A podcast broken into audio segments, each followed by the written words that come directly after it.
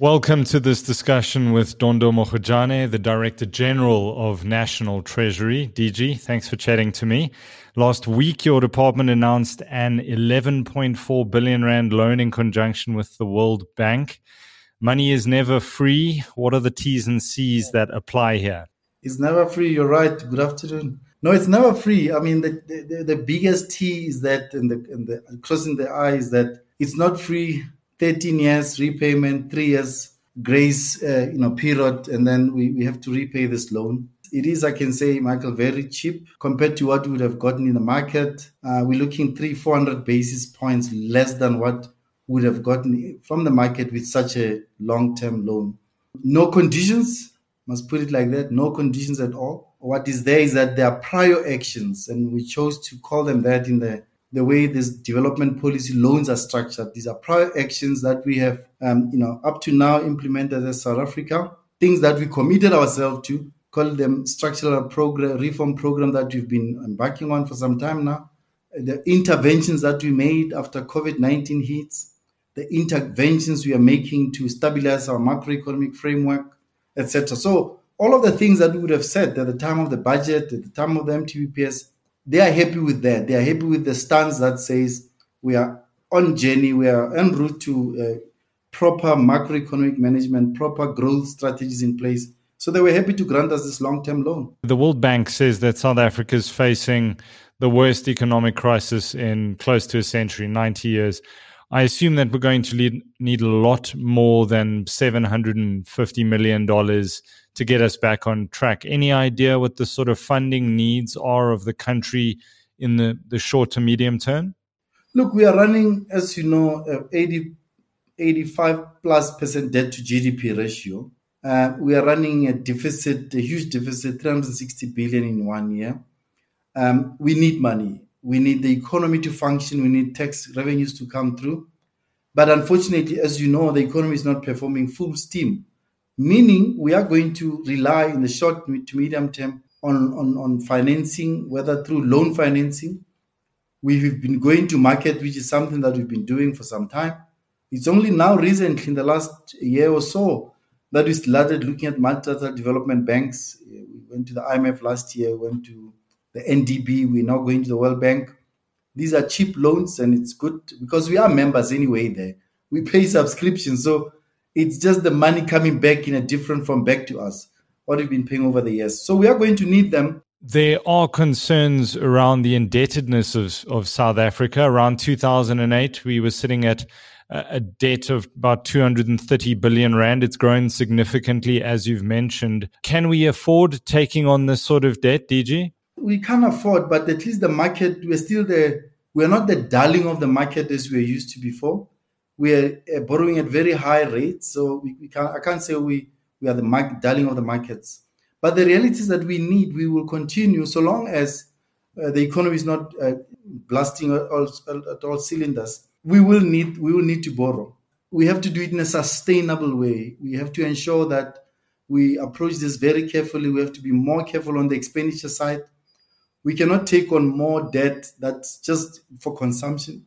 We have to continue looking for debt that's going to produce. I mean, you know, you know, produce for the economy. You know, to boost productive sectors of the economy. That's one something that we should continue doing.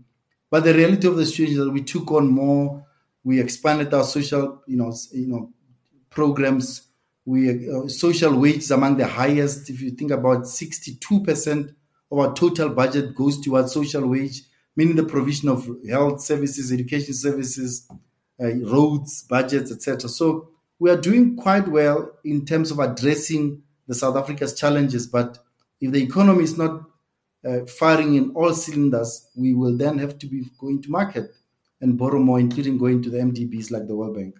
Is Treasury in any way concerned, as I'm sure many South Africans are, about the way that this money is going to be spent? You know, is it really going to be spent on the poor, on on fixing the healthcare system, uh, towards proper economic reform, or is it going to be squandered? Do you have these sorts of concerns as well, DG, considering the SIU report that came out this morning? Over 60% of PPE spending uh, contracts were irregular. Uh, do you have concerns about how this money is going to be spent?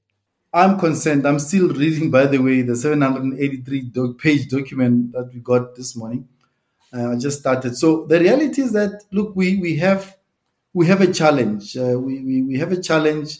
We cannot be eyes and ears everywhere or you know all the time, but we've got systems in place, and it's all has to do with us, accounting officers of departments like people like myself, uh, DGs and heads of departments in, in, in provinces, in municipalities, what do we do? How do we ensure that we spend in terms of applicable laws, applicable rules and regulations? And how do we encourage or even enforce, ensure that our supply chain management uh, colleagues are, you know, uh, function, uh, you know, in a way that is above board? All of these are remain challenges. I'm concerned uh, that, you know, whatever, not only the World Bank money or the 750 million dollars, I'm concerned the 1.4 trillion that we that we, we vote every year, if it's used accordingly and properly, we have to be worried. The AG reports suggest that uh, you know an author, uh, irregular expenditure increases all the time. We know the challenges municipalities everywhere in national departments, provincial departments. I think it's up to us to to just make make a turn, make a turn. If I have to take some biblical uh, sort of analogy, uh, be a be, be a Paul and stop being a Saul. And when Paul was on Saul was on his way to Damascus, he changed ways and said, "Let's do things differently." We have to do that as a state in South Africa and say, "Do we?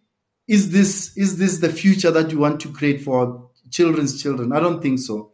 So I think it's up to us as public officials, the integrity that we have to display, the honesty that we have to display in the way we perform our functions. That's on one end challenge. Secondly, we have to strengthen uh, public, uh, you know, oversight bodies and, and, and whether whether parliamentary committees, portfolio committees in parliament or in provincial legislatures, oversight committees, municipal councils, including boards and public entities and state-owned companies.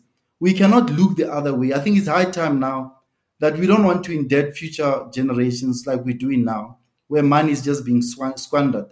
I'm where I'm seated as Treasury. We, we continuously look at our role, what the PFMA, the MFMA, including the Constitution, bestows on us, playing an oversight role. We have to be good at what we're doing, and that's what I'm encouraging my staff all the time.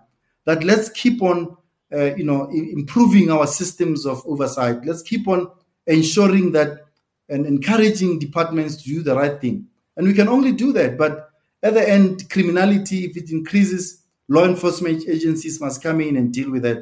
And we hope if there's any wrongdoing anywhere, the law enforcement agencies should come in, Michael, and come in strong, at least based on what we pick up, where people willfully committed uh, wrong and, and, and stole from the state. The budget shortfalls that we're we're seeing and, and the money that we required, a lot of it is, is outside of our control. It's it's COVID nineteen related uh, which has hampered the economy, not just ours. It's not unique to South Africa, but something like the 50 billion rand July riots last year, uh, the, the, devastation to KwaZulu Natal and Gauteng, the devastation of Parliament, the fire there, the fire at Waterkloof Air Force Base as another example. We're not metaphorically, you know, on fire. We're quite literally on fire some days. It just seems that so much of the the expenditure in South Africa is as a result of own goals. Give me some good news to cling to here, DG. What what what is going right? Tell me that. Look, there are things going right. We've got a body of public servants who are committed to doing this thing. We are not a collapsed state.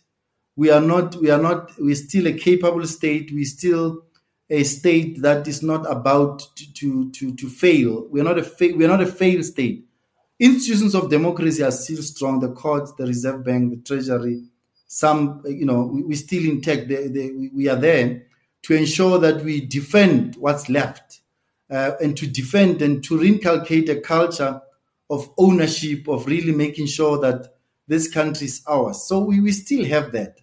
So uh, you know you've got uh, you know so you've got that. I interact with a whole lot of co- colleagues in public service who are committed and, and I think we should not lose that and say we are all the same, painted with the same brush in the, in the state. We're trying all means. So you've got, you still have that. Secondly, you, you, you have, you have a, a, some conscience left, uh, is still left in, in, in many in many institutions in South Africa in ensuring that the right thing is done.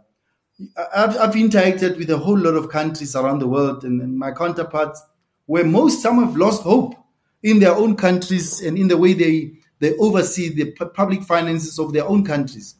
But we are not there. We, we, we still are we still are a capable state. We have challenges like any other.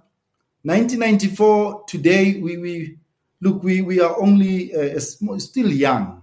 You know we are not teenagers, but I think we have to continue to strengthen the capacity of the state uh, because uh, you know as you know many many experienced bureaucrats left the service um, in the mid 90s we had to rebuild. We had to rebuild a new culture to be developed. Countries like in Europe and in America, North America, those democracies are old, three, four hundred years old, including some, you know, some in the East. So I think we let's not be too hard on ourselves. As much as we don't cannot agree wrongdoing, we're still a young democracy. Our systems are in place. Parliament is functioning. The courts are functioning.